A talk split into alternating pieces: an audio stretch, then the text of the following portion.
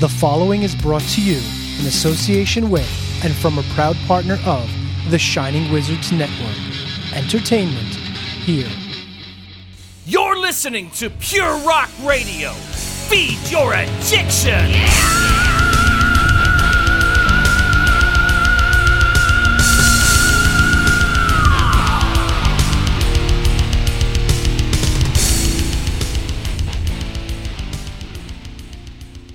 Hey, this is Brad from Eye and Ear Control, and you're listening to Radioactive Metal.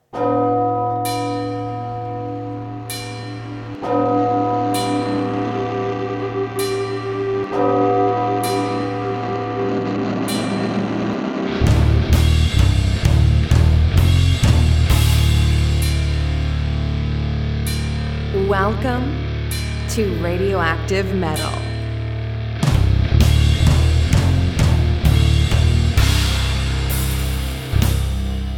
This is Radioactive Metal, your source for news, views, tunes, and interviews.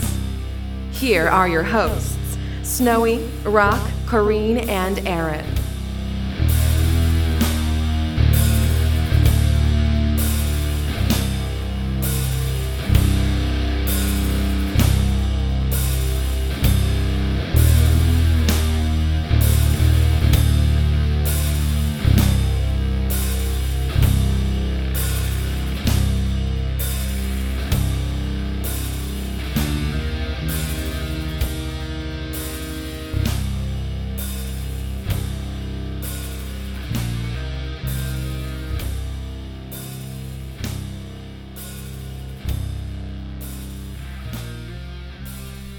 What's up, everyone? Welcome to an eye gouging episode of Radioactive Metal. This is episode 650. And I'm Snowy White. And this is Aaron. Dear listeners, this episode is brought to you by the great, great people at True Cult Coffee, T R V E K V L T coffee.com. Last week we told you about a new special collaboration roast. It's already sold out. So hopefully, dear listeners, you were able to get in on that. Um, if not, you missed you missed out. But get go to the site, get on the mailing list, subscribe. You'll never miss a deal if you're on that mailing list, and you'll never run out of coffee if you subscribe. And you won't get just one. You'll get two great bands every month. Every now and then, surprise. Sometimes there's a third. Music, coffee. I mean, what's better than that? Right? That's my Monday morning right there. Yeah, you get your metal and your coffee all in the same place. It's a great time. So, T-R-V-E-K-V-L-T coffee.com. Support the fine folks at True Cult Coffee. Snowman, what's going on? Well, for me myself, personally, I am eagerly anticipating that said collaboration with uh, that we spoke about so highly last week. That that special incantation blend tribute to the goat. So excited, so excited! I was one of the last five people to place my order for it, and now I'm just kind of waiting. I'm just kind of waiting every day. Is it here? Is it here? Is it here? Is, is it here? I'm like a kid. Like, do you, you ever see the a Christmas Story, the movie? Oh yeah, when he's waiting for the um the little orphan Annie decoder The. Little Orphan Annie decoder ring. Yeah. That's me waiting for my incantation coffee. Yeah, I am so excited. So yeah. Um yeah, and as you mentioned, yeah, two two two great bands every month. I've got I've got one of them queued up here right now actually. Maybe we'll just jump right into into it with our mandatory metal segment brought to you by the good folks at True Cobalt Coffee. Um, one of those great bands currently signed to Redefining Darkness Records, their self titled record, courtesy of Humanity is Cancer. That record is available now. And um, when I look around and I see the world with everything that's that's been going on, and dude, sometimes, sometimes I feel that. yeah, you know, you know, like what's what's the what's the real virus on this planet? Ah, dude. God, it's I people, man. I like I love persons, okay, but ah, I fucking hate people. I really do. So everyone that's pissing me off, you know, all all the all, all the humanity and all that that's that's kind of getting on my case right now, I'm going to dedicate Humanity is Cancer in the True Cobalt Coffee Mandatory Metal segment. This is Harlot.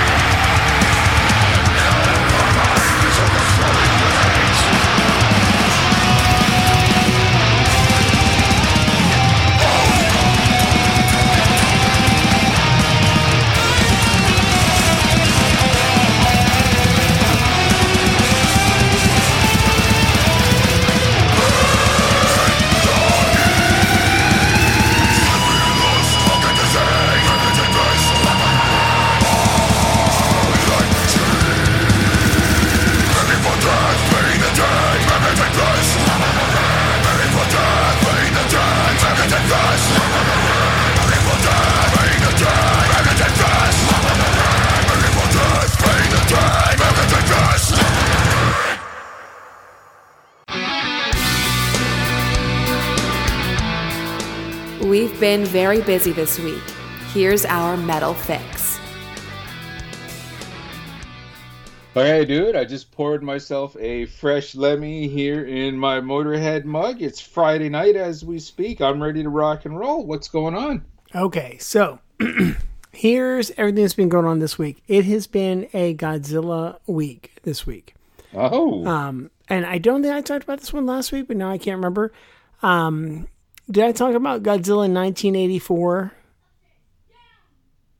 it came up in conversation. Okay, I, I couldn't remember if it was on or off air. So, um, I was trying to save uh, save everything for for this week. This is like monsters and all that sort of stuff this week. So, um, man, Godzilla 1984. I got it on Blu-ray, I'm still trying to find 1985 because 1985 is what I saw in the theater in 1985.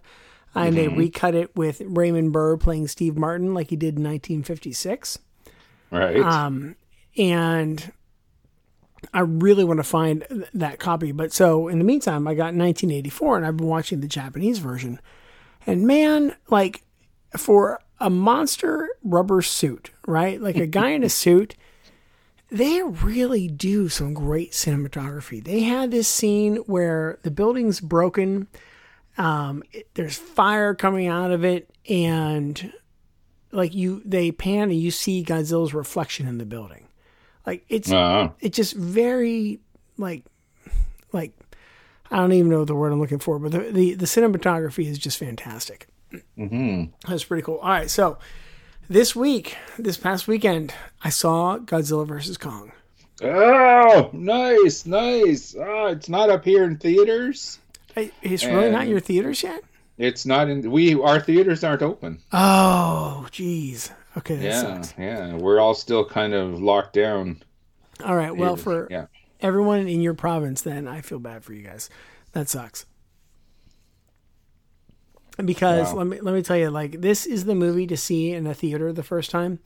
Mhm. Um, we we went and saw it, and I think I you know I'd mentioned like we we rented the theater, and so some of my son's friends came with him, and this is such a hard age, dude. He's like eleven, and you know his friends are coming along, and one of his other friends, like that guy, kid's mom, came along. So like the two of us kind of sat off to one side, the kids sat to another side, and because uh, like I wanted to sit by Nicholas, like we've been talking about this movie for a year, dude. Like Right. I wanted to sit by him, and so um uh, you know i'm i'm like no no it's it's time. Like i just got to let him go. And then one of the kids moved and there was an open seat by nicholas and finally i just moved over. I'm like dude what do you think? He's like dad i love it. And we're we were just having a blast dude. We were cheering. Like uh, the uh, the the trailers have really done such a great job of setting up for the movie. Because you know sometimes you see a trailer and the trailer's all the best parts of the movie. Like it the trailer did what it's supposed to do it was a good teaser it gets you excited for it but it's certainly not the whole thing um my hats are off to the cast and to the director and to the writers because they did their homework you're going to notice all sorts of little nuggets for anyone who's been watching all the old Godzilla movies, like, you know, my son and I have.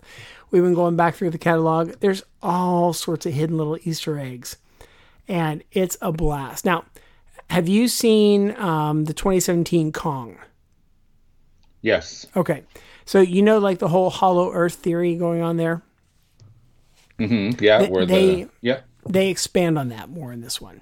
Oh, okay. and and that's that's the best part like it's it, it was really a movie for the fans like i was so happy it was the movie i wanted them to make but i honestly didn't think i was going to get like i really didn't think it was going to be the movie i was going to get but like we, we came home we started watching on hbo max and it's it's still good because it's a godzilla film but it was nowhere near what what you got in the theater and that's what you know, if if you can, like this is the the one to go out and hit the theaters. But um, it's been breaking pandemic era box office records. I don't, I don't know how it's standing up against other box office, but um, yeah, it's been doing good there. So that's, dude, that oh, dude, it's so good, so Right good. on, right yeah, on. I I think I've watched it like two and a half times now. And I'm gonna try and watch it a few more times on HBO Max before you know while we still have it. But I mean, I plan on buying it. Mm-hmm. Um, but it was oh, it was so good. Like, and it was just just the best, the best experience in the theater.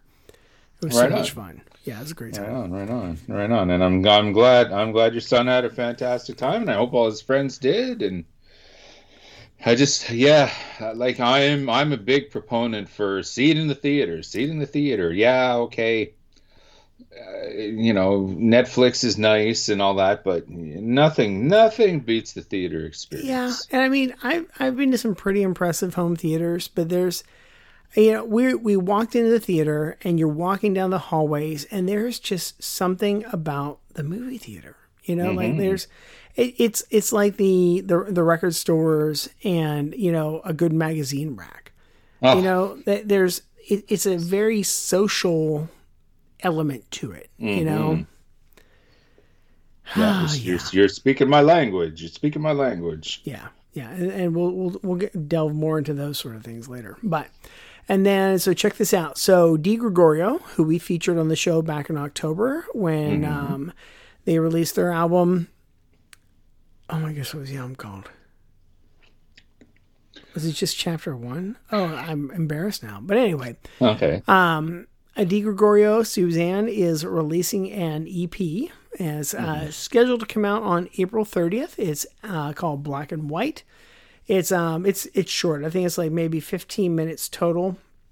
It was a collection of songs that um that she had written probably 15 20 years ago and then started dusting off and resurrecting um uh, because um they they kind of held meaning again uh, because her father just passed away. Yeah, just not too long ago there. So um, she, you know, said, "Hey, you want to play bass on these?" I'm like, "Yeah." So um, I'm playing bass on this record. Oh. Yeah. I'm And it should be that. good anyways, right? Well, yeah, yeah, it should hopefully. You know, they they can always bury the bass in the mix, but um, yeah. But um, but yeah, so uh, so that's coming out. So you know, once once it's available, I'm sure we'll be playing a track. Mm-hmm. you know that'll be something fun and then um i think i was telling you this about and, and this is why i said this is like a, like a monster monster movie um marathon for me just monsters and madness here but in in our group chat but um the monster madness there's a film series on amazon i guess it was like a documentary series and I watched all three in the past week. It says Monster Madness, and then there's normally something after it. So the first one I started with was Mutants, Space Invaders, and Drive-ins. I'm like, okay, well that has me, you know. And then there was like the Gothic era, then there was the Gothic revival, and it's just a great look into how, you know, iconic these movies were. Um, they talk about Plan 9 from outer space, you know, the Ed Wood disaster. And it's man it's just uh it's really really great because you get little clips in the movies. They also i don't know where they dug up all this footage but they found a lot of like old footage of the art of the actors talking about the movies. And i can't remember oh you'll love the story. So th- there's this one movie and i can't remember the movie or the actress's name but she's talking about doing a scene in the water and she has like a like an air tank on or something and, and she can't catch her breath and she can't get up. And she says i'm yelling to the crew on the dock to throw me a rope throw me a rope. She's like and the crew doesn't speak english. And i'm like Oh. please throw me a rope throw me a rope. And she's like and they did both ends like, oh my goodness. I mean, obviously she was alive to tell the story, so she made it, but she's like, wow, did I give that director something, you know? Oh, I would be so pissed. You got to be kidding me. Wow. Oh yeah, yeah. But that, that's what they're all talking about. How um, the most dangerous thing going on during any of their movies was the actual filming of it. you know, like like they said, that was as scary as what we're trying to do on the screen. So that's a great series of movies. So hopefully, you know, you can find those. Um, and then you remember last year, right around this time, um, before like literally right before the world shut down. I w- drove up to Columbia, South Carolina to see the Kirk Hammett collection. Oh, yes. Yes. Still, like that's that's a year ago, and it still just had such an impact on me. Like I I loved the entire experience, and that's another one of those great social experiences because you know there's a ton of people there that are Metallica fans, obviously, but if you're really staying to look at the art, well, then you're also a horror movie, monster movie kind of fan, and so it was just you know nice to be with other people into the same thing that I'm into, you know. And um, I finally bought a copy, and I, I can't believe I didn't do it that night. But I bought a copy of the book that is um, the Kirk Hammett collection, and so it's basically you know shows off um, not all but a few of the posters and talks about them. It's it's very it's a curated book. There's a lot of stories in it. It's pretty cool. And I think it was the Peabody Essex Museum that was up in Salem, if I'm getting that right, if I'm re- remembering correctly, that um, where this whole thing started. And that's what, like, I started thinking about this. I'm like, man, like, cause this was, you know, my state was the last showing. Like, cause, you know, it, it didn't even get to go through the full showing. It's supposed to go through May, but the, the museum shut down, you know, you couldn't go see it. Um, and so I started hitting him up on Instagram. I haven't heard any replies, but I'm like, hey, so you guys going to start doing this again? Is it going to go around to other museums? Because man, like, I, I really hope it makes it somewhere up near you in Winnipeg, dude. You you Oh, yeah. have got to see this. And I I just like I flip through and I look at these posters and I think about this. And the one thing that that Kirk said that night that, that was you know touching um, j- just for you know how much he just loves the rest of us, like the fans and things. But he was talking about the fact that you know apparently this little thing that he's in, this little group where they they collect these things, um, these collections don't see the light of day. Like they're private collectors, nobody gets to see them. And he's like, no, he's like, I want other people to be able to enjoy them, and you know, like like I enjoy them. And I just thought about that. I'm like, how many other things are there that we don't even know about? Like, how many great things like this are being kept from the world? You know. And so I just I'm gl- I'm glad that he's been showing his collection. I really hope that it makes it out again. Uh, it's been fantastic, and the book is great. And then last but not least, and this is something that needs to go on your list, as I'd just like to see how you feel about it. But it's a book called Horror 101. Well, okay. Have you heard of this? No, but it's probably something that I should I should have. Horror Well- 101. I found out about it by watching that Monster Madness movie, and one of the guys in that curated this book, and he basically, you know, starts talking about the fact that he loves horror movies, and he's like, every year, all these lists circulate, like the 10 scariest Halloween movies or horror movies, and like, and all the horror fans cringe. Right. And he's like, I started thinking, I'm like, you know, if you're a new horror fan, how do you know what are the essentials? And so he put together a book. And he had a bunch of other horror fans write essays on the movies, and it's pretty cool. Like, it's got everything from Godzilla and Jaws to um, Aliens to um, the first Friday the Thirteenth. Right. It's it just it covers the gamut. It's pretty cool. So, yeah, right on. yeah, that that's been it's been a horrifying week this week. Can't go wrong with that. Can't argue with that. For myself, uh, it's um, what you know, no shows, but I'm doing the the best that I can. Well, actually, no, no. I kind of caught rather my own little unique show because um, Winnipeg Death Metalers, Immortal Possession, which are basically it's the same lineup as the death metal band Votov. We've had them on the show, and they're Oh, yeah. the, th- the the three the three members, Chuck, John, Derek. They're good friends of the show. We're gonna have them on again and all that. Well, way back when, and I've mentioned this band on the show. My very first interview, like over thirty years ago, was a Winnipeg death metal band called Immortal Possession. Okay, they never really took off very, very, very far. Okay, Yeah. kind of, kind, kind of had their time when the, the band members all went off and did other things. Well, Immortal Possession are back. They've reunited, and why not? It's the same. Like I said, it's the same lineup as Votov and it feels so You know. good.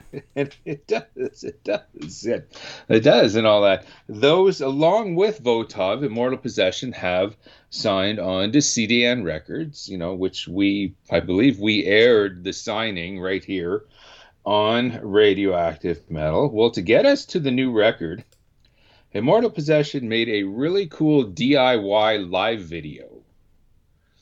Okay, 30 years festering live, it's called. And um, it's basically them jamming a dozen songs in their practice space, aka Derek's basement. Oh, actually rock where on.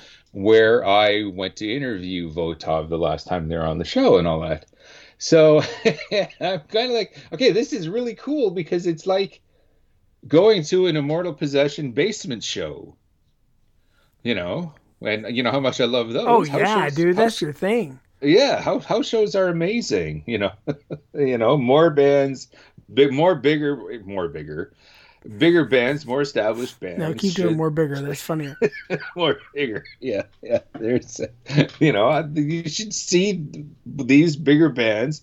You know, wouldn't hurt them for a little humility and all that, and get into the basement and and jam it out with the people and all that. I, I'd be more. I would definitely be for, be all for more bands doing that. So basically, that's what this live DVD is. Um, and as as well, um, you know, like there are so many bootleg shows that you see, like fan fan shot concerts on YouTube and all that, you know, and it kind of gives it the same vibe as that, except it's this this show is shot really well, multi multi angles, multi cameras, and all that are good. Uh, good friend of the show, Dylan Bailey here in Winnipeg. He's uh he he he likes to shoot all the bands, you know, that that all the extreme bands that come through town. So they enlisted his help doing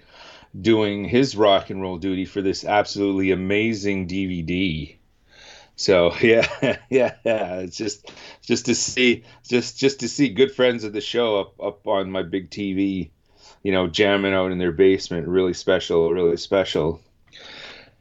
As well, this is really special for radioactive metal listeners because in my hot little fist right now, you can even hear it, is what I know to be the new epi- the, the new edition of Decibel magazine. Yes. My second my second issue finally arrived. The COVID mail system is really fucking things fucking things up getting getting my Decibel magazines up here. What is extra special about this one is I don't know about three, four, five episodes ago we had one Sean Frazier on who is a scribe for Decibel magazine, okay, and he, Yeah. he's the main man behind Wise Blood Records and all that. His cover story, special report, a year without hope and why hope lies ahead. Really, really powerful ar- article. Oh, that's awesome. Yeah, yeah. I was just like, holy jeez.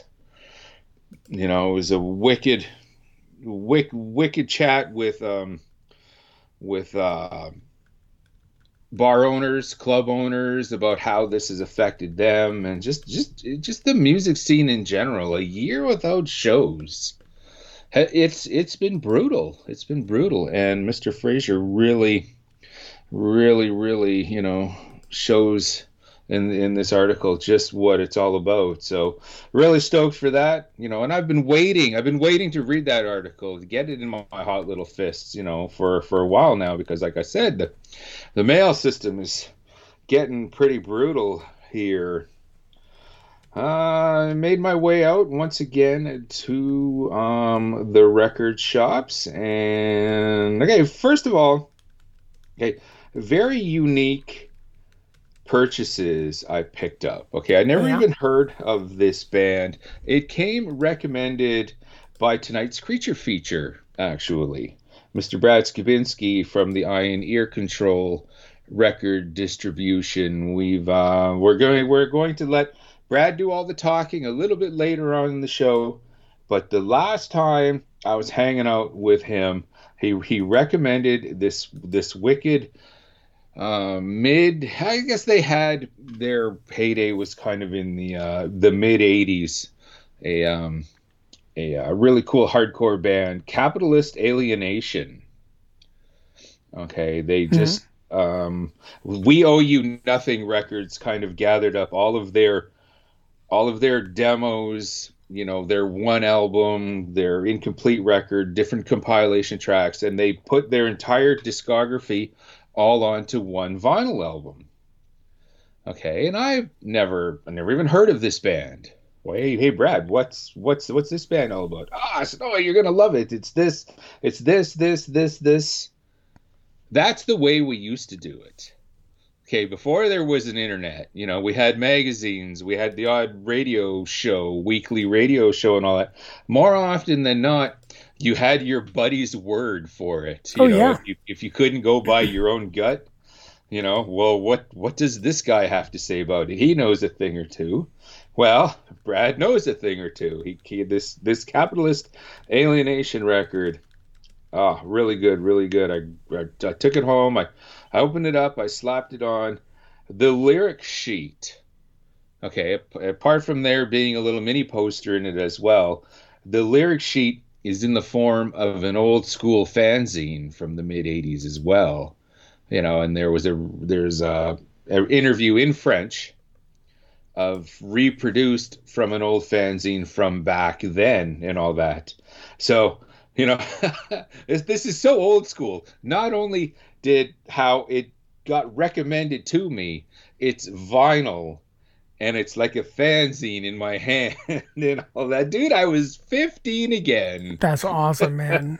it was it was it was it was something else. Really cool release. Yeah, you're gonna want to check out Capitalist Alienation. Now, the production on this record is definitely no money hardcore in the 80s, okay? Because it's it's just brutal.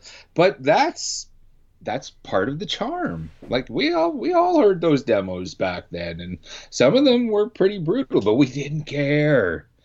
You know, it was it was fresh new music and we were stoked, we were excited. And that that was me once again with that. The same day I grabbed that as well, I picked up a rather unique EP. Okay, Mhm. do you remember Mama's Boys? Does that does that band ring a bell? Really, really, really faint. Like, like Okay. I feel like I've heard it, but I couldn't place anything. Right, right. Mama's Boys were an Irish metal band in the mid '80s. Okay, yeah, they kind of had their their heyday in the U.S., but they were they were predominantly in the U.K. Really cool hard rock mid '80s metal band and all that. Well, uh, they had a really cool EP, the Crazy EP, because it focused on their cover of Slade's Mama We're All Crazy Now. Oh, I love that. Okay.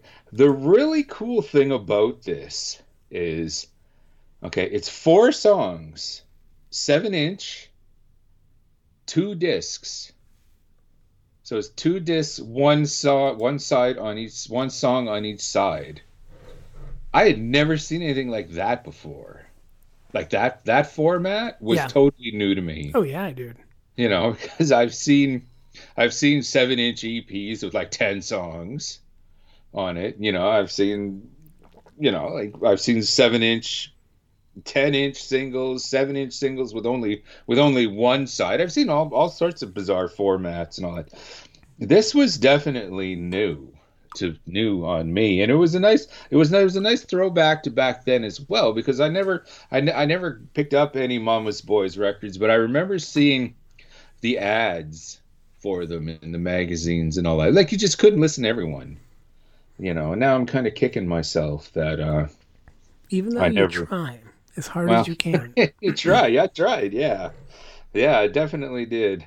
The last record I bought on that little excursion was a another seven incher, really cool hardcore band out of Sweden called ETA. EP was called We Are the Attack. Six songs, okay, on a seven inch EP, and it was like three bucks. Like when I see this, when when I see this on the shelf, and I see like any hardcore metal EP release, and it's only like two, three bucks. How did it last on the shelf this long for me to get to it? Like I'm glad they did. Like it's Yeah. three bucks. Like fuck, I spent more on coffee that morning. right. Yeah, yeah, you know, you know. So I just said, you know what? I'm buying this. If it sucks, I'll give it away. Like I'll find someone who does want it. You know, like. Fortunately, ETA, awesome band, great stuff, great stuff. Uh, just a couple days ago, as we speak, actually night two of NXT Takeover was uh, was going on, and what what NXT is.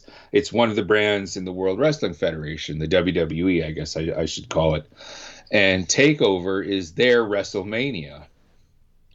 To kick off Takeover this year, doing the uh, doing the national anthem, Nita Strauss.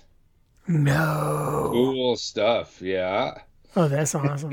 it was it was definitely some something else. That that's how that's how you start anything. Something like that. If you're gonna get a national, if you have to do the national anthem and all that, why don't you get a you know a really cool shredder just just killing it.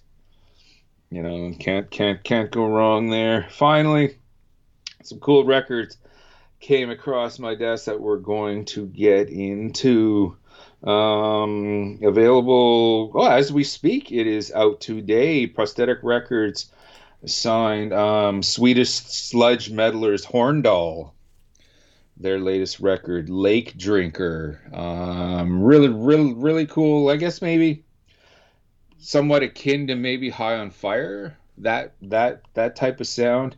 And I really dig the story behind this record because it's it, it it's a concept dealing with how corporate America is slow is you know corp giant American corporation is destroying this Swedish town and all that. And I guess like the lake drinker is the you know the uh, kind of what they're doing to the lake. And it's just it's, it's a cool story really cool concept and great music as well. I want to introduce everyone April 30th, courtesy of Rock Shots Records. Bloody Hell, their latest record, The Bloodening, drops. I'm looking looking forward to this because I was I was cranking the promo earlier today. If you like your good old fashioned metal, like accept some Maiden, Yeah. some ar- some ar- ar- old fashioned Armored Saint, that type of stuff.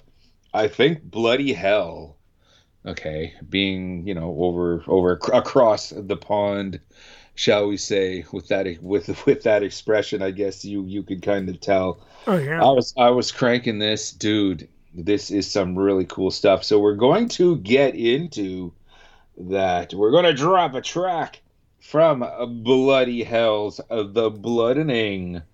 This is Burn Witch Burn.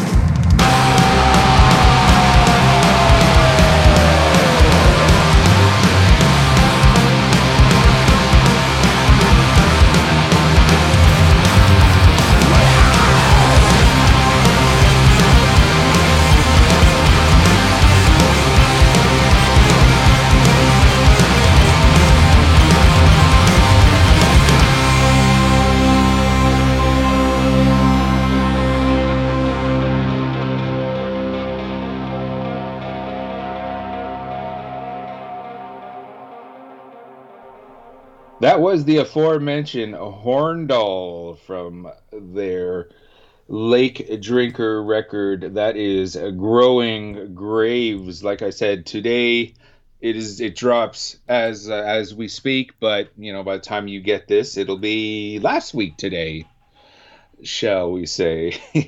great, great stuff. Both great records. You're going to want to check them out. You want great records, dude? I'm going to set you up with a place that you're going to want to go to. I want to introduce everyone to Eye and Ear Control Records and Distribution. Now, you remember back in the day, we're old enough to say that, right? We've been around. Okay, I think we've earned the right to say that because nothing's more irritating than when a 20 year old says back in the day. Listen, You know. things were tough in kindergarten. That's right.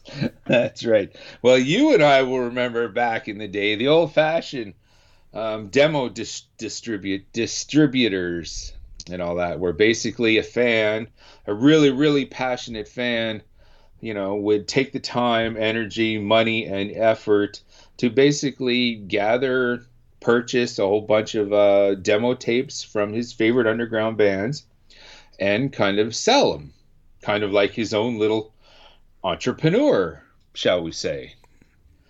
Well, Mr. Brad Skibinski up here in Winnipeg has taken that concept and and multiplied it. Okay, he, took that concept and took it and added steroids. I don't know what what that expression is and all that because he basically took the same idea and created eye and ear control records and dis- distribution where he's basically created this little enterprise okay which started out as a vinyl mail order system you know where he had the website. He's got a, an, impre- an impressive catalog of some of the most wicked and brutal underground death black grindcore hardcore bizarro core and i'm sure you know if you made a request he might be able to find it for you. Well, it started out as a mail order business and then he kind of took it on the road, shall we say, getting a little section in some of the record shops that I like to go to as well, you know, peddling his wares yeah, at record conventions and at gigs where I've bought a whole whack of records off him and all that. Well, now Mr. Skibinski has kind of set up his own little shop kind of much like the way the war, the old war on music setup was when your good buddy Snowy here was kind of helping them out. He kind of rented out his own little corner of the world. And when he is available, and you know, with uh, limitations, COVID li- limitations in place, he's doing the best he can to get the best in metal and all around great music to your little earbuds, shall we say. And this idea, like, we're always looking for unique guests, unique ideas. We love band interviews and all that, but there's still everybody has their own story to to to, to say. There's band members, there's merch girls, there's authors, there's everything. I think Mr. Skibinski kind of gives his own uh, he has his own story to tell and i'm really stoked for this to be the platform for him to do that so without further ado just last week i kind of made my way down to the ear control little corner of the world we sat down with our masks on with you know social distancing. We're doing our part. And you can probably tell in this interview by the way we were talking and different the little nuances and all that you can tell we were kind of doing the right thing. But i think it's a rather important conversation to hear. So this is our chat with mr brad skibinski from the eye and ear control records and distribution but first and foremost i guess probably the best idea is to kind of explain exactly what eye and ear control is because it's something a little more unique than our listeners would probably be exposed to. Uh, yeah, maybe. I mean, uh, basically, it starts. It, it all starts from the love of music and record collecting, and uh, just being a geek and devoting a lot of time and energy to collecting, and I guess, you know, putting out, being a part of a scene that uh, values record collecting, kind of thing. And so basically, what we do is uh, we order in records. It, it sort of started from me trying to get a bunch of records for myself and my friends informally and uh, and it just kind of blossomed into something where it was large enough that uh, making it into a business seemed like the next logical step. So we we order in records and we distribute records by labels that we appreciate and bands that we appreciate, and uh, it's kind of a step in the chain of support between uh, labels and bands and people that are buying records. So especially in Canada, having some place where you can consolidate, uh, you know, a shipment of records from different labels and different bands into one package pay postage once instead of five times. Right. That's kind of the idea of the mail order end of it. Mm-hmm, Yeah. So it's it's not necessarily a store, but it's like maybe, maybe like a fan driven. I don't even know what you would say. I mean, we're, we're in a real weird gray area right now, especially. Um, so the plan of it was to have it be a mail order that existed in my house for a year or two years and kind of build up stock and build up a, a following sort of thing. And then COVID happened. And uh, before COVID happened, I had been looking at commercial spaces to rent to move a store into. And Right. when that happened, it just became, you know, economically unfeasible. I've never been so glad to not have a commercial lease. You know, Like, Mhm. up until that Oh, point, I was geez. just kind of like thirsty for finding a place for it, and then that happened, and I was like, wow, I'm so glad I'm not on the hook for like fifteen hundred dollars worth of rent every month. hmm And so we just continued on doing it as a mail order, and uh, well, I say we, it's it's a one person operation, Right. But, uh, um, so yeah, continued on as a mail order, and uh, my partner got an art studio, and this was at the beginning of COVID as well, and they were looking to uh, share the space, and we decided. Uh, for our sanity to get all of these records out of our house as well. So the timing just lined up, and we wound up in a this little space that we're doing the interview in, which is kind of set up as it's sort of a cross between uh, an office, warehouse, and a little retail display area. I like to think of it as your little corner of the world. Exactly. Like when when I first started having people in here, I guess it was two weeks ago. We started having people in here to see how feasible it was and how safe it seemed, and uh, I, I forgot that people like to come and look at records. Like I've been surrounded by this stuff during the pandemic every day. It's been in my house. I've had basically my own private record store every Right. day for the last couple of years. So when people came over here and were like, "Oh my God, I actually love looking at records so much more than you know just looking at them online or whatever," it was like, "Yeah, actually that makes sense. Let's see if we can make it work safely for everybody while the regulations allow." Right, right, right. And like this is not Jim's records. That's not Brad's place or anything. It's you have a rather unique moniker that doesn't really, you know, when you think metal, it doesn't necessarily scream it. What's the idea and inspiration behind Well, that? again, yeah, when we started it, um, the vision was to open a record store and thinking um, sort of more long term, um, thinking that I would need to expand the scope of the business. Um, so choosing a name that kind of like, um, it, it's a little bit universal. It's it's stolen from a jazz record, it's stolen from a Eye and Ear Control, like Albert Ayler record. Okay. So we were doing a lot of uh, like avant-garde noise and jazz distribution and stuff like that, and we just never really found our footing with that crowd. So falling back on what's been working, it's been death metal, black metal, grindcore. That's kind of the scene that I come from, and that was the bulk of, of what I brought into it in the first place. So uh, especially when live events started to not be a thing, it, it seemed to make more sense to just concentrate on that, you know, Mhm. participate in the scene that I'm already a part of. Right, right. Um, what would some of the bigger name, or not bigger name, but some some of the artists that you would sell the most out of? Uh, funny enough, um, I sold 50 copies of a Danzig 1 bootleg. I think that's the one that I bought the most of right off the bat and Okay. moved the quickest. Um, so the classics are always, uh, it's always surprising to me when I order them in. I think everyone already owns, you know, all three of the first Darkthrone records or whatever, and I'll order in a handful of copies, mm-hmm. and they all go immediately. I'm always surprised because every time I'm like, yeah, everyone's got this, and then they all go, and I reorder them, and the same thing happens. So it's sort of you can't really ignore the staples in that in that way, but also sort of a focus of this thing is getting into the niche, like the niche, and like getting specialized releases from smaller labels and smaller bands, and kind of bringing that underground up. You know what I mean? Just exposing people to things that they wouldn't normally see.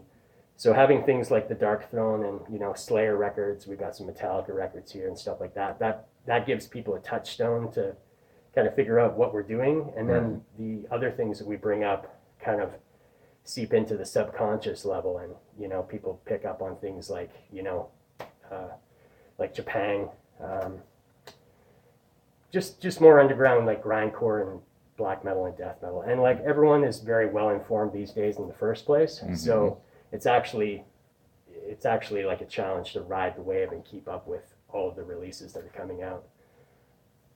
Right on. Can you make a living off of this? Just this? Not yet, no. No? At this point, it buys itself printers. It buys itself like uh, you know labels and mailers and stuff like that. It's taken about two years to get to that point. Oh, okay. But uh, you know, it's a labor of love, basically. Like first and foremost, I just like hanging out with people, talking about Mhm. music. It's just sort of an extension of what I would be doing in my uh, off time, anyway. Right. You know, but no, still have a day job. Um, at a certain point, maybe this will become that, but you know, now I just want to keep it as like a my, my pet project sort of thing. And brings happiness to myself and to some other people. So Well, how do you can like you can't be in this room seven days a week? no, Yeah, yeah, definitely okay. not. no. So it's you're here on the weekends. Basically, and yeah. that. yeah, it's sort of a weekend warrior gig.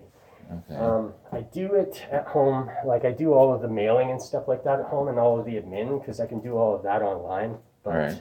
as far as having it all centralized in one space, you know, I can pop in here and pick up things for orders and do a little bit of organization and stuff. But uh, you know, I'm limited to the amount of time that I can spend in one physical location. Luckily, it lends itself to not being here all the time too. Right, right. No, that makes sense.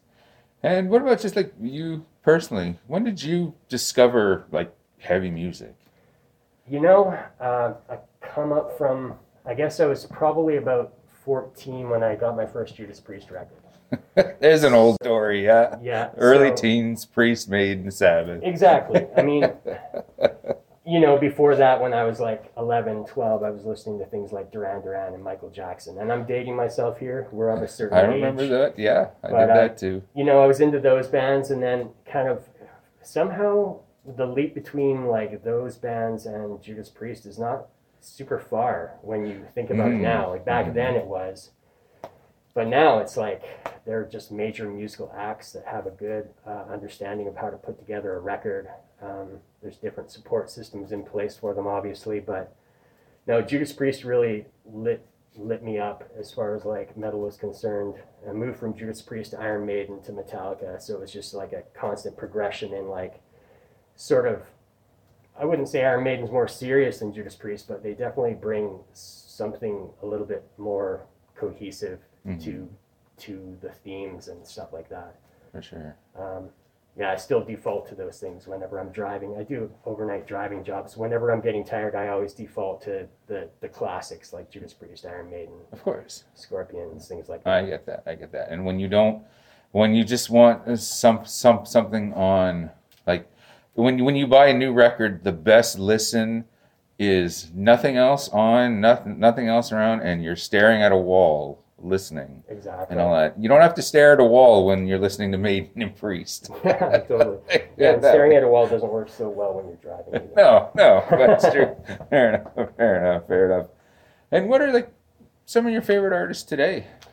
ah man it, there's just a wave of things and and you know i'm kind of like i'm coming from um, like i played in a bunch of grindcore bands stuff like that and hung out with people who are grinders and uh, so coming out of that like things like japan i mentioned earlier they're super good um, i'm also going back to classic things that are getting reissued like capitalist alienation which ties into the whole quebec scene they're sort of an underground underground like speedcore band from quebec city Okay. And uh, so, you know, Voivod, Gorguts, you know, just any anything that like has staying power, anything that has originality. Uh, there's tons of stuff that's coming up now that's you know I've never heard before, but it just kind of kind of like it's kind of like um, the bar is super high for bands. Um, the quality of recordings that are coming out now, the quality of material that people are pumping out now. You know, like labels like Profound Lore are releasing tons of quality releases. hmm It's it's pretty much endless the amount of like music that's coming out. If you're interested, you're always going to find something that you're For sure. into. For sure, for sure. Like being like at myself and my co-host, we're we're fifty now, and we always go back and forth. Was it better when we were younger, or is it better now? It's like, well, I wish we could have bits and pieces from today back then, and we want to bring some things from back then up here and kind of make our own little perfect world. Yeah, I think guess. I think the scarcity back then probably helped to germinate all of the interest and all of the different variety of music that's going on now. You know, like I think if the genres that that we're into now, if metal just kind of suddenly sprung into existence when the internet existed, it might just collapse on itself. Right. You know, it might it might just become something that didn't kind of have the time to work itself into the subconscious to the point where it stayed underground and, and, and stayed with fans and people that are constantly thinking of ways to like reinvent the wheel sort of thing in new and interesting ways. Do you remember your first record as a, as as a kid? First, I know you probably weren't expecting Depending a on- lot of talk about your own personal format, stuff. but depending yeah, on yeah. format, but let's let's say okay. So my first record as a kid probably like a, a Raffi record when I was like Right. six years old. kind Okay. of. Yeah. Uh, so that'd be, I guess, the first vinyl that I owned. Um, probably, I, I think Judas Priest, Defenders of the Faith, was probably the first cassette that I got. Right. Uh, the first CD that I got, I think, was uh, Suicidal Tendencies, How Will I Laugh? Right on. Um, this is kind of like a, a timeline of when things came out, when formats were changing. And then, uh, yeah, I don't know, getting back into the into the uh, vinyl, I guess. I don't even know what the first vinyl I would have gotten when I got back into collecting vinyl. That was probably about 20 years ago, sort of thing. It was it was definitely a punk record, but yeah, it's, it escapes me. Okay. Fair enough. Fair enough. And that's everything that I've I've got. Um. I will say that uh, the first Dead Kennedys record that I ever got was a CD. And it was the combination of the plastic surgery disasters Ah. and uh, that EP that came out after it or whatever. And that, that just like blew my mind. I thought it was amazing. And weirdly enough, I got into them through Megadeth because seeing the bassist from Megadeth having Dead Kennedys shit all over his face all the. Shirts and stickers. Yeah. Yeah, so I mean that was interesting. That's an interesting difference between then and now as well. It's like having to look things up in thanks lists and, and Mhm. kind of take visual cues from what shirts bands were wearing and what stickers they had on their stuff. And now it's just like you could go out and in an hour of research, you could basically hmm be an archaeologist of an entire genre. Yeah, yeah. When we've said this on the show so many times, like we'd buy the new record as you know you were a teenager and all that. You're on the bus and you got to open it up and you look at it, you look at the credits and all that. And if well, if, if this band likes these guys, then they must be good. Totally. Yeah. you know, and And I, I- and I still do that today. When I buy a new record, I check out the thanks list, even though I have the internet. I still, I still do that. Like, there's just old habits, I guess. Totally. And the art of blind buying too is one of my favorite things. Mhm. You know, I still do that occasionally where I'll see something, I'll be like, I'm not sure who this is connected with, but I'm gonna just buy it, see what I think of it. Right. Just for that old school kind of like excitement of discovering something on your own terms without trying to put it into a box and have preconceived ideas of it, what it is before you get it. Obviously, in this day and age, there's no real reason that you can't hear something before you buy it, but Right. I just I appreciate doing that. Once yeah, it's the thrill. It's the thrill. Exactly. I, I did that. Um, I did that. As a matter of fact, I stopped at into the music. I bought a seven-inch hardcore. I think it's a hardcore, but it was like three bucks. Okay, so it's like I spent that on coffee today. So like, if exactly. it sucks, I'll just give it to someone. Exactly. Totally. yeah. Yeah. There's. It, it's increasingly rare that I see something that I don't at least have an idea where it comes from. But when I do see something like that, that that that seems to like strike a particular chord with me. I'm, I'm all about it. It's great.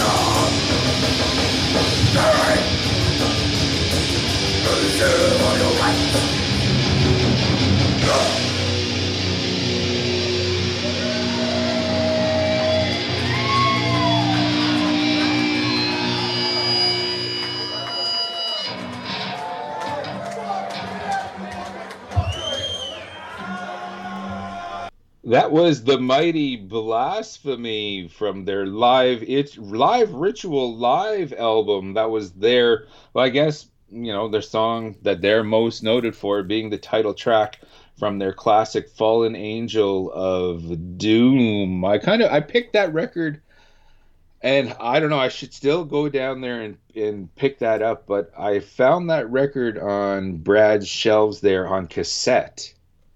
It's like, oh, cool. I don't know if I've ever seen a blasphemy cassette in, in, in I don't know how many decades. That was really cool. And before that, that was Asagraum. I imagine that's how it's pronounced. A really cool all female black metal band. Their latest record, Dawn of Infinite Fire, available now. That is The Crawl from the Broken Cycle. That's another one of those bands okay, that um, Decibel magazine, Decibel magazine, kind of turned me on to. One of the problems, and it, this this this is a good problem, okay. whenever I'm reading a Decibel or whatever, and if if if I'm on the bus, even you know I I've I have access because you have the internet on your phone and all that, but I, I'm I'm trying to read, and I'll be introduced to a new band, okay, through a mini article or maybe an ad or a review or something, and it's like, ah, ah, ah, and then I end up tearing myself away from the magazine to go slap this new band on. Sometimes that's great you know and sometimes it gets irritating because it, it takes me a couple hours before i get back to the damn magazine ah, first world problems though. first world problems so yeah yeah um by all means eye ear control records dot com go there check out um, everything that brad has on you know, for sale in his in his vinyl mail order. A lot of really cool stuff. And as a matter of fact, tomorrow as we speak, I'm making my way down there again. Again, I think it's going to be a uh, weekly a weekly thing for me now, and everyone should uh, do their part and just you know let's you, we we got to do what we can to keep the scene alive you know like it, now more than ever music heavy music has been taking a hit and it's stuff like that in the and the efforts of Mr. Skabinski that's going to keep metal going for a while yet. Another really cool thing that's keeping the music going is um, Record Store Day. I was so excited to see the dates this year and that it's split out again. Mm-hmm, mm-hmm. Okay, I know you're really stoked, itching to get talking about this. So what's what's going on, my friend? Well, so I don't even know where to start on this list, but um, I'm super excited because I honestly thought it was going to go back to just like a single day in April, which I love, right? Mm-hmm. But in these COVID times, um, I also like social distancing. And they decided to split it again. So it's going to be June 12th and July 17th. So those are the two Saturdays. Mark your calendars. Head mm-hmm. on out to recordstoreday.com. You can see all the drops that are out there. And, um, dude, there's a lot of great records. Like, have you gotten to check this out yet? Uh, I have. I have. Sorry, I'm in the middle of pouring another Lemmy here. No, pour away. And I pulled up the uh, list myself, and yeah, there's a lot of really cool stuff here. Just right off the top, it's kind of in alphabetical order. How about a new, a new, a new double LP from Alcatrazz? Right. Born Innocent. Yeah. yeah. Holy yeah. jeez. Like if there was ever a band that didn't get their due and definitely should have. Yeah. You know, it, it was it was it was def, definitely Alcatrazz. Silver Lining Music as well they're doing a lot of really cool stuff. They've, um, you know, with Morbid Angel and Annihilator and all that. That's definitely something to look at.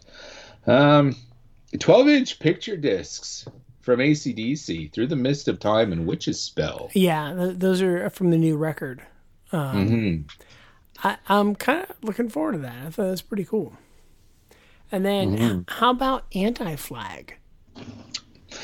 Right, right. They're always well, very, very political band. It's oh, not yeah. surprising me that um, that they would definitely be doing uh, something something with uh, 2020 division Spinefarm Records. That. Yeah, that's yeah. funny. so here here's the release that I want to buy that I will not be able to play unless I buy the thing that goes with it. And even then, like I've heard that it's still not going to sound great, but I still want it anyway. Um, Weird Al Yankovic doing "Beat on the Brat," and it's going to be on the three-inch vinyl, the record store oh. exclusives. Yeah. Oh, okay. Um, okay, that's obviously a parody, a cover of the Ramones. Oh yeah. Yeah, well, it's from the Dr. Demento Covered in Punk. It was a number one Billboard charting album. Um, and I'm pretty, pretty, I'm pretty stoked for it just for the album cover alone because it's going to come with a poster as well. And the album cover, now, I am completely dating myself and probably and I don't know if this was ever a Canada thing, so it's just might be for old dudes in America right now. But um it's got Weird Al Yankovic. It's it's very it's a very 80s cabbage patchy type font but it's in a Garbage Pail Kids style cover. Are you familiar with the Garbage Pail Kids? Yes, I Okay. remember the Garbage Pail Kids. Yes. I was worried there. I didn't know if those made it to Canada. and um, so yeah, it's it's it's it's very Garbage Pail Kids style art, and I would love this as a poster.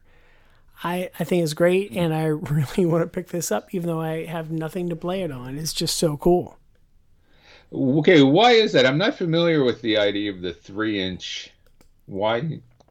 Why? So they started doing something really interesting, and I don't know why, but they started doing these little three inch records, and they made a three inch record player for it as well.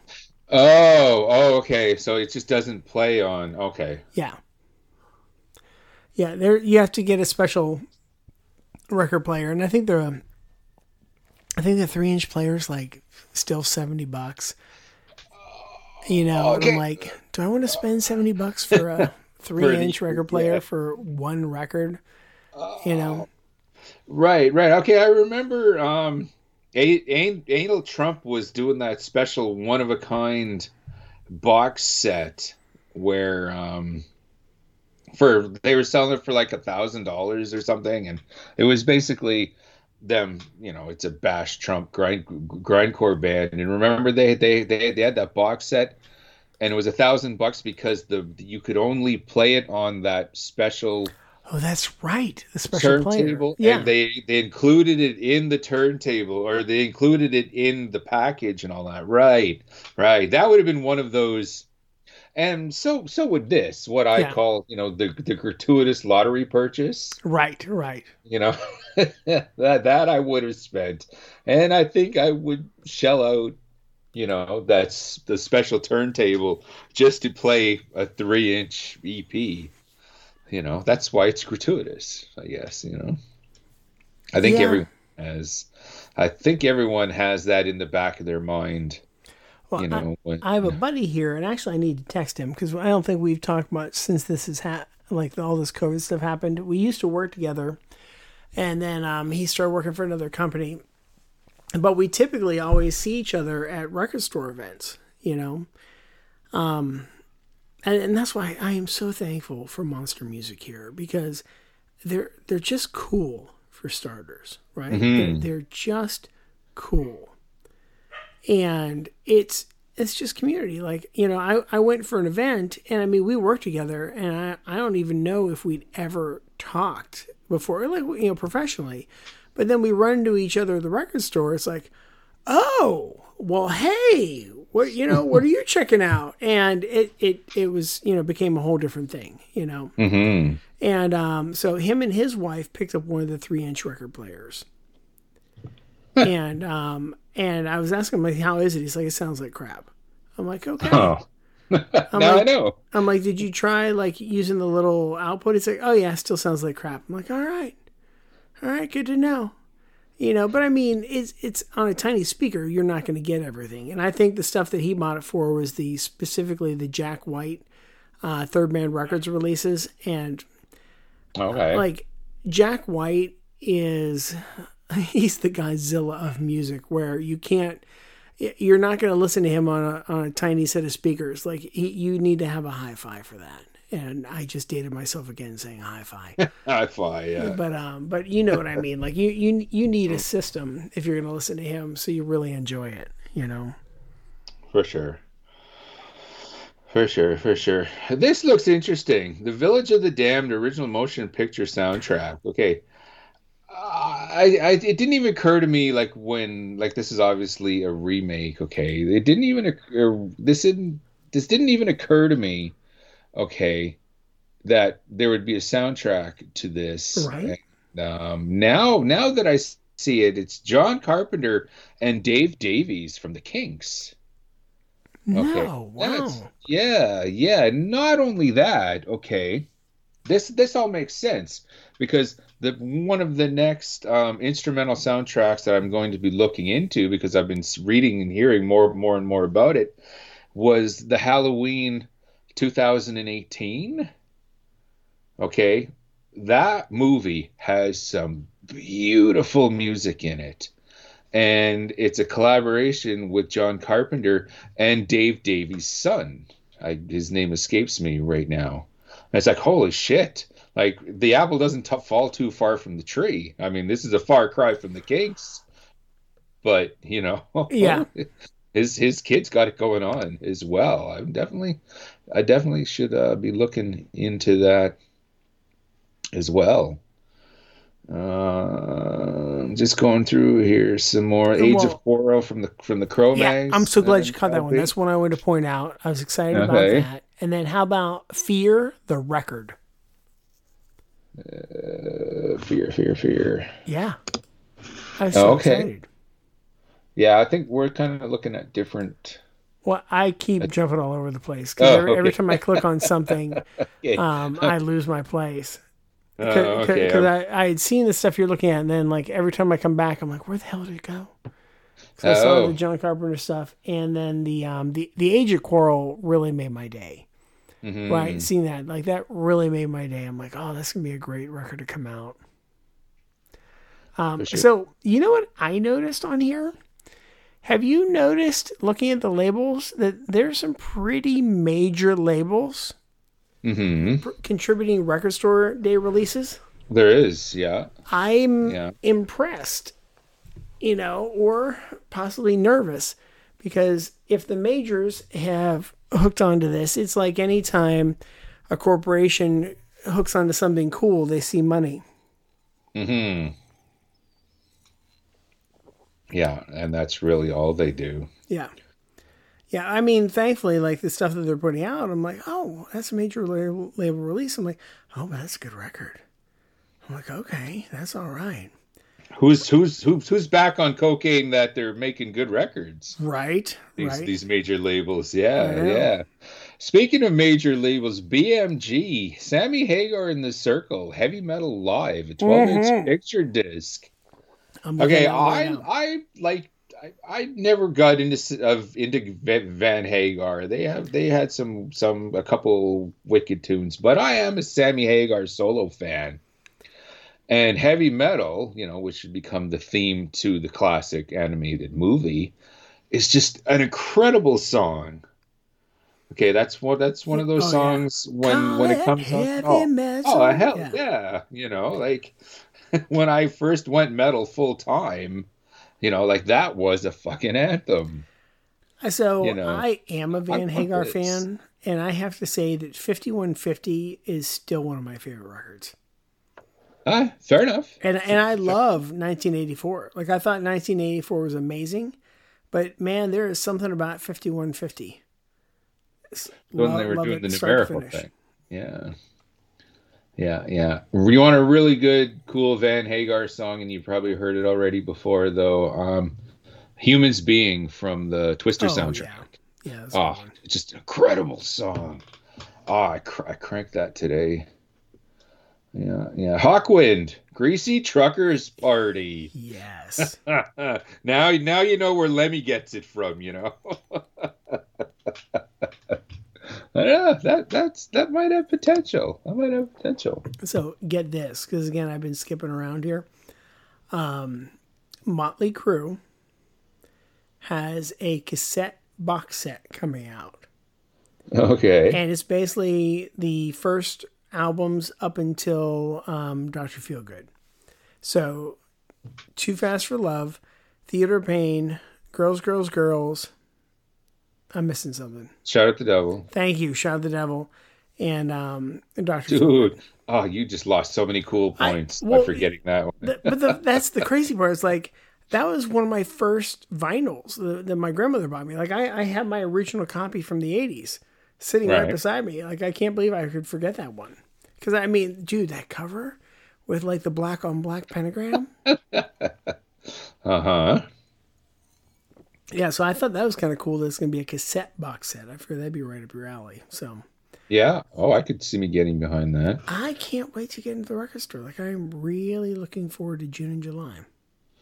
Mm-hmm. Mm-hmm. Definitely, definitely. Um, integrity.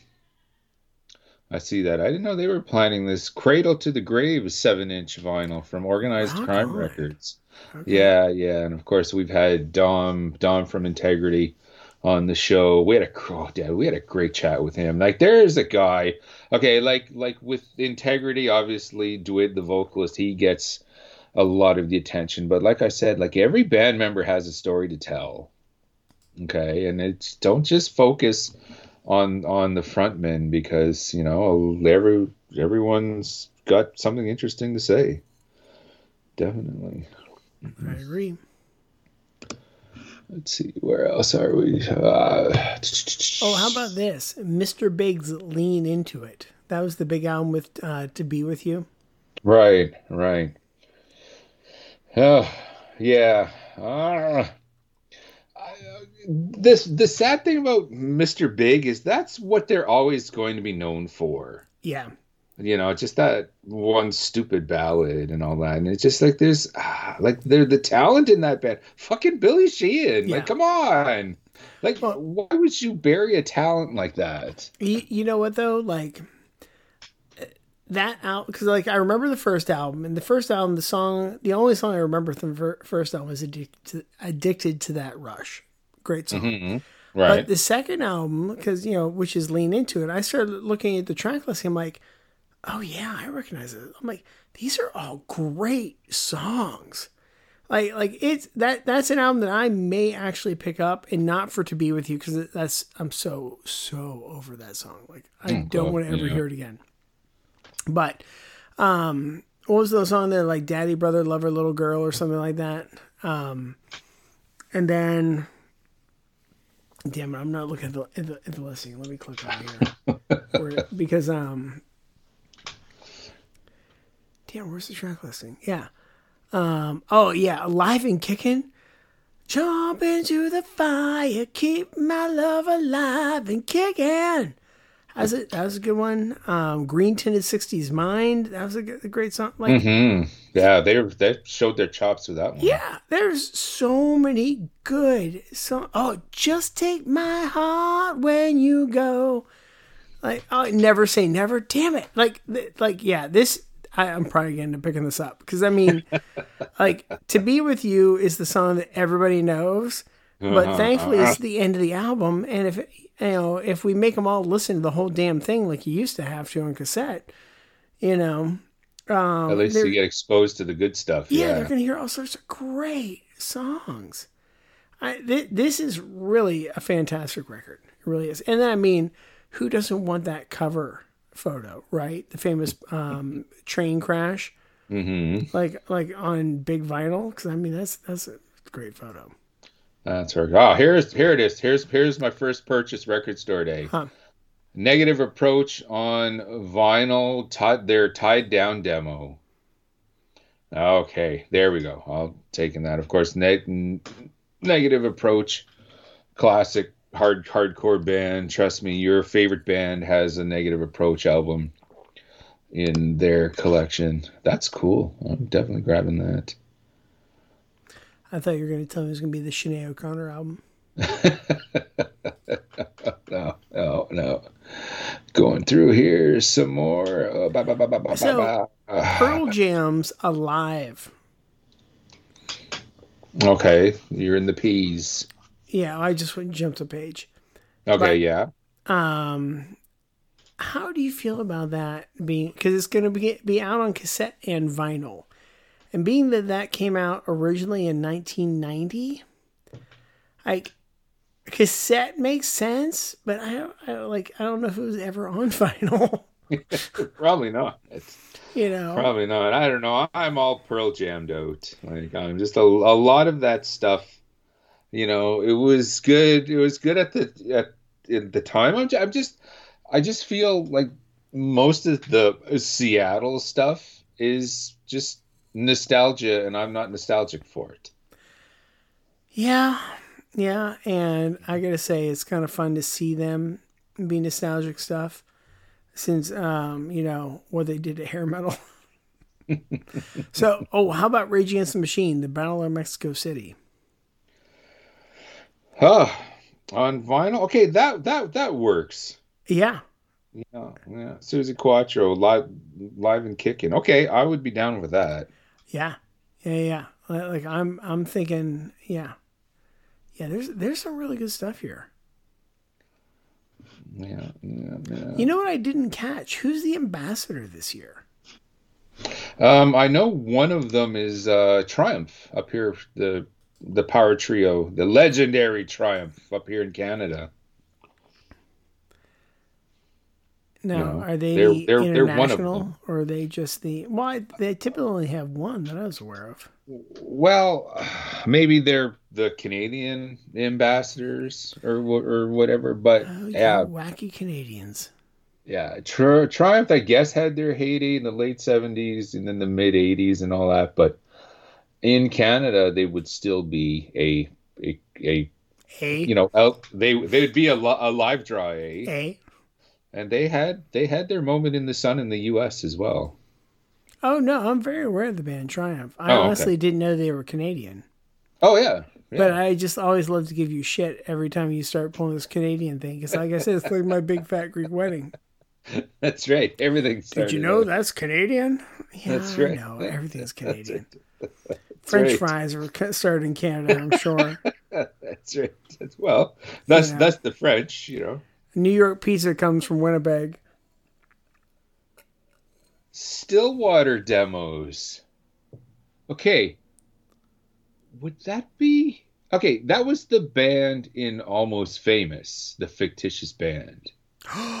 Yes. Yeah, I'm like Stillwater. Why do I know that? Why do I know that name? Why do I know that Yeah. Okay, yeah. dude. That's there we are. There we are. I want that. I want the Suzi Quatro and I want this Stillwater. If that's what I'm thinking it is, if it's if it's, you know, the quote unquote demos put onto a vinyl, fuck yeah. That would definitely be sweet. Yeah, let's see if I can catch up and find that here. Yeah, we probably should have said to everyone, hey, go to recordstoredays.com, go to the list and kind of play along. I know, with and we could we could have called out page numbers too, but That's right. you know, next time we'll learn. Yeah, yeah. So everyone go there now. Yep. I'm, I'm on page seven. We're, we're in the tease, a little late, but Six demos recorded by Nancy Wilson and Peter Frampton for the songs they wrote for the fictional band in the iconic rock film Almost Famous. okay. You Yeah. had yeah, Nancy Wilson. Yeah. Okay. Damn. Like, Oh yeah, because and it's on Was- Geffen. yeah, This is my Yeah. point. Like, cool stuff on a big label. You're right. They are doing coke. Wasn't uh wasn't almost famous based on Nancy Wilson's husband who would grow up Yes. right what's his name Columbus No, no, because he, he wrote. um Oh damn it! Hang on. Let me let me let me Google it because like I'm. I- we shouldn't be doing this shit after three three levies on a Friday I night. know, and I'm drinking beer, and you know. Okay, let's see here. Cameron Crowe, right yes yes and he was a writer for Rolling Stone. Right Mhm, now, mhm. is he the same guy that did Fast Times at R- Ridgemont High? no that was uh oh what was her name that no it was was it It was another dude. It was written by Cameron Crowe, I believe, Okay. but it was directed by a by a by a young lady. Okay, but that that's it. Like I thought it was another Cameron Crowe movie. hmm Right. That's why Nancy Wilson was in was in the movie as well. Yeah. Yeah, yeah. When when when Brad Hamilton in his pirate outfit had to go and make the delivery, and he still Oh, got his, his, his pirate hat on. Yeah. and the and the lady in the car across from him starts giggling. Uh, uh, and yeah, while it's a character, just just just imagine that. You know, you're right beside Nancy Wilson, okay, and you kind of want to you know, put your chest out a bit, and you kind of want to, you know, and then you're dressed like that. Fuck. Page eight. Oh, that's some good stuff, man. Okay. Oh, we're getting we're getting into the the various artists as well. The Magician's Birthday, Uriah Heep LP. All right. All right, I got a couple Heep records. Always a good time. Yeah, let's see here. There's some interesting stuff. All right, I'm going to page nine, which I think is the last page. Uh, okay, yeah. Yeah. Which I don't have any. Oh, there we are. Uh, So War. It's going to be a five LP set. That's interesting. did they have five albums worth of material? Yeah, like War was one of those bands that had more than you realize.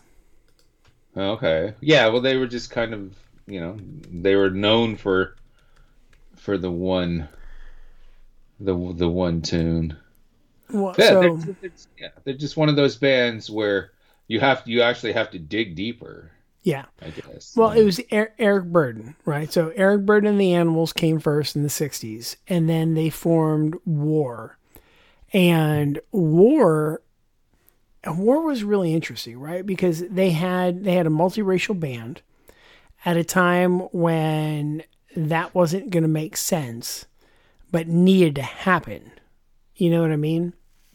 When, when tensions were high and all this war stuff going on, just you know, all these things happening with, within the 60s and 70s and um the the harmonica player this is why i'm familiar with him but the har- harmonica player is lee oskar and he has his own line of harmonicas and um he's a badass. He essentially played his harmonica like a saxophone you know? Oh, and there's cool. a lot of stuff that people probably don't realize is harmonica in war songs. There's probably a ton of things that you think is a saxophone or some other horn and it's lee oskar on a harmonica Ah. i'm a nerd i know but i love this stuff There you go. There you go. That's why. That's why your wife is when you're out and about. That's why, and I, the same can be said for my wife. Like when I'm out and about, you know, at shows and I'm hanging with other women and girls and all that, she's not worried. Okay, because she knows I'm not picking up women and I'm not flirting with them and anything. I'm boring them with useless music trivia and stuff about and you know useless wrestling and horror film trivia and all that. Trust me, that's that's me out there. So, yeah, yeah, she's got nothing to worry about. Yeah, yes me too oh sorry man i'm tired here um This this I like here too. Wasted Youths, Reagan's In. nice Yeah, Nice, nice, nice. yeah. I'm going through. Yeah, with a uh, with the with the cover art by Pushead. So obviously, Oh, dude. obviously this is a re-release of some good hardcore from back Oh. at night the, their 1981 debut yeah oh god there was a lot of youths back i told you i have i have a Pushead print in my garage right Mm-hmm. yeah like i am hoping i'm going to get that dug out this year and framed properly um because it's just it's just killing me like i've i i'm trying to hang up more like real art this year. That's a whole other thing. All right. And check this one out. Link Wray sings and plays guitar. Link Wray I, if you're not familiar with him you've more than likely heard his song called the rumble and it's uh, instrumental and he is one of the early surf rock guys. Oh okay. And it's it's he's he's interesting because he he walks the line between surf rock and rockabilly and honestly even a little bit punk rock man because he was he was wearing leather and using distortion. Like he was punk rock before we had punk rock you know? Right. Fair enough fair enough. Yeah this is this is a good list man. I'm really I'm- excited. Yeah yeah i'm gonna be going through this again you know on on my own time and i'm gonna be writing stuff down so i don't forget. And i'm looking forward to it once again june 12th and July 17th are the, the, the this year's record store days. So I certainly hope uh, between between this chat and tonight's creature feature and all of our chat about hitting the record shops and all that. I hope everyone else listening to this is kind of getting, you know, are starting to salivate a little, thinking of hitting up not only the record stores on those days, but just in general. Like the weekend is upon you. Like make it make make it part of your weekend, and hopefully soon enough, a couple years down the line, the band we are going to mention in our indie spotlight will be making the rounds in record store day.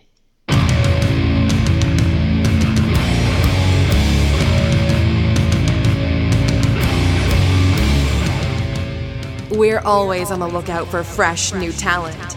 Check out this indie spotlight.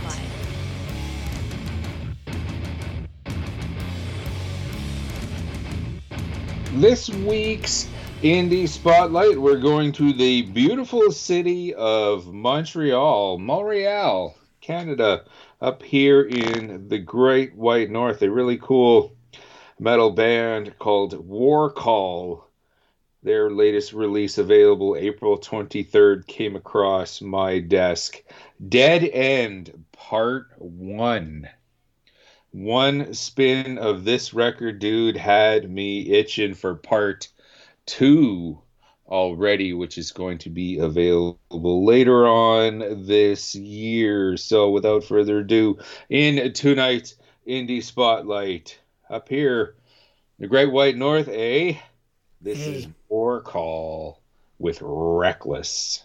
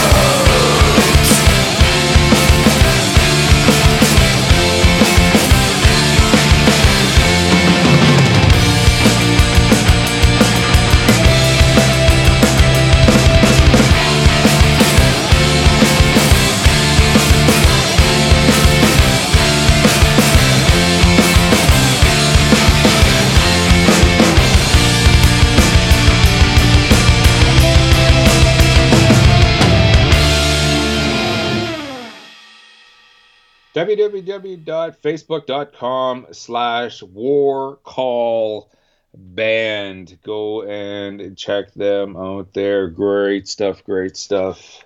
As always in our indie spotlight, I see um, the band Enforced as well. Their their new record just recently dropped, courtesy of uh, Century Media. Uh, we had them. We had them. We tagged them for an indie spotlight. A couple years later, boom, signed on Century Media. Ah, I should have been an A and R guy. Should have been an A and R guy. So when War Call gets called up to the big leagues, you know, I will be expecting a beer from them when they cross Canada once again. Hopefully sooner than later. I was crying. I was crying in my beer today reading the a year without shows article in that in the new Decibel magazine. Good stuff, good stuff. I totally recommend it to everyone. Although probably in the US this is now probably last month's issue. Okay, there's probably a new one on your racks right now. But um how can uh people get a hold of us? Well, dear snowman, radioactivemetal.org is the best place to go to see all of our episodes, everything we've got, all the backlogs, uh, except for possibly 100 episodes Rock and I couldn't locate. That's a whole other story. Um, so, but go there, check it out. And then, of course, you can keep in touch with us on our social media at radmetal666 for Twitter and Instagram. Occasionally I do tweet. I can't remember what I was tweeting, but mostly you'll see pretty pictures. I need to post pictures of the Swedish chainsaw since we talked about that last episode, so I got to get that out there.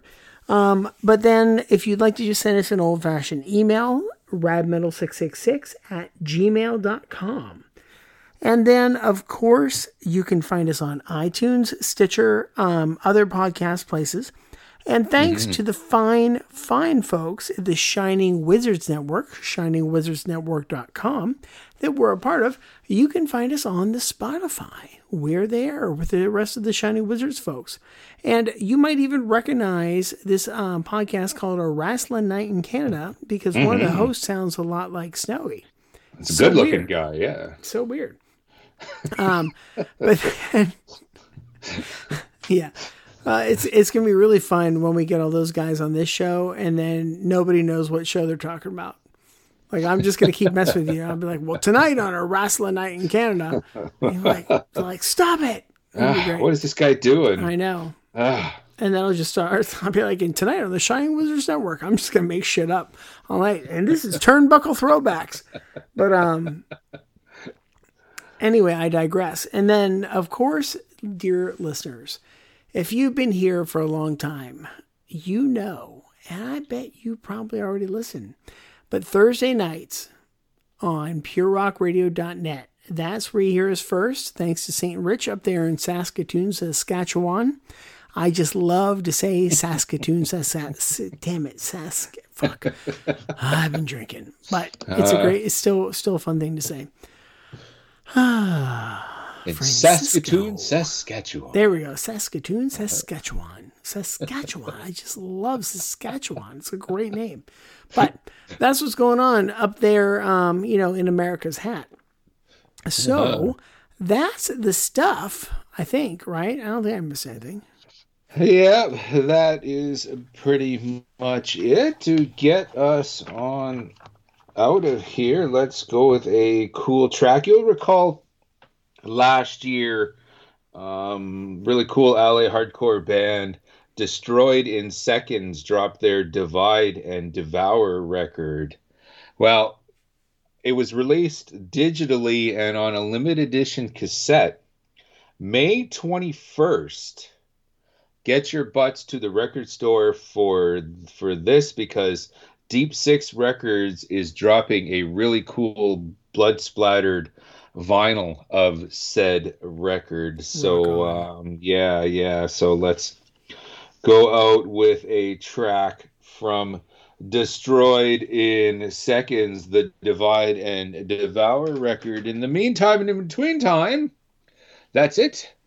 This has been an eye gouging episode of Radioactive Metal. I'm Snowy White, And this is Aaron. signing off.